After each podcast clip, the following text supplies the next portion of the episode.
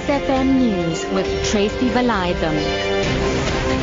7 o'clock, good evening. Stage 3 load shedding has been introduced for the first time in months over a weekend. Eskom is battling to keep the lights on with apparent breakdowns at power stations and cold weather given as the latest excuses. It says any unexpected changes on the vulnerable and constrained power system could lead to another change in the load shedding stage at short notice. Meanwhile, Cape Town police have arrested 86 people during a large security operation on the station precinct which formed part of the Operation Fiela anti-crime campaign. Police, traffic officials, immigration officials and the National Defence Force participated.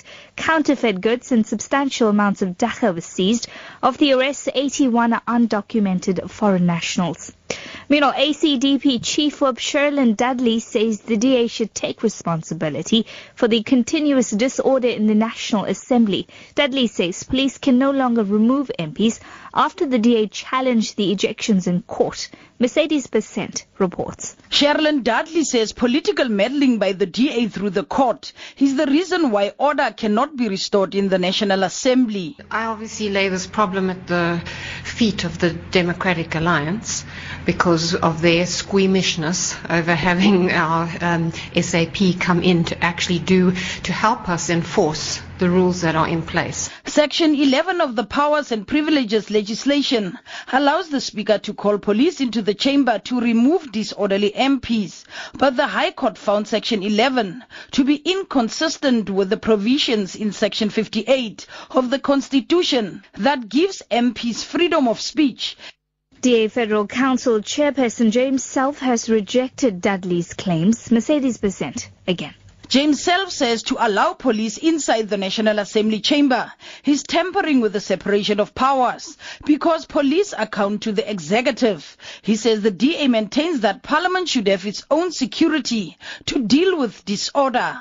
There are people that need to be removed from the parliamentary precinct, then that person or unit that does the removing needs to be under the control at all times of the presiding officers and of the committees that uh, make up the management of Parliament. Parliament is now looking into ways of strengthening the capacity of the Sergeant at Arms at least three people have now been confirmed dead, with dozens more injured after a man drove his car into crowds in a square in the Austrian city of Graz.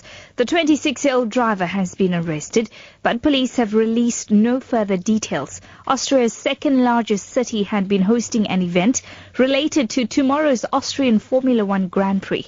The BBC's Bethany Bell has more. A man appears to have driven his van at very high speed into a mainly pedestrian area in the very centre of the old city of Graz, which is south of Vienna. According to eyewitnesses' reports, he was driving at speeds of up to 100 kilometres per hour. Um, and uh, we have reports of the mayor of the city, who was one of the eyewitnesses, saying that um, the driver appeared to have deliberately driven into the pedestrians.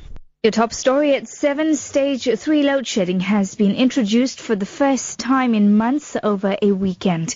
For Lotus FM News, I'm Tracy Valaydham. I'll be back with your final news update at 8.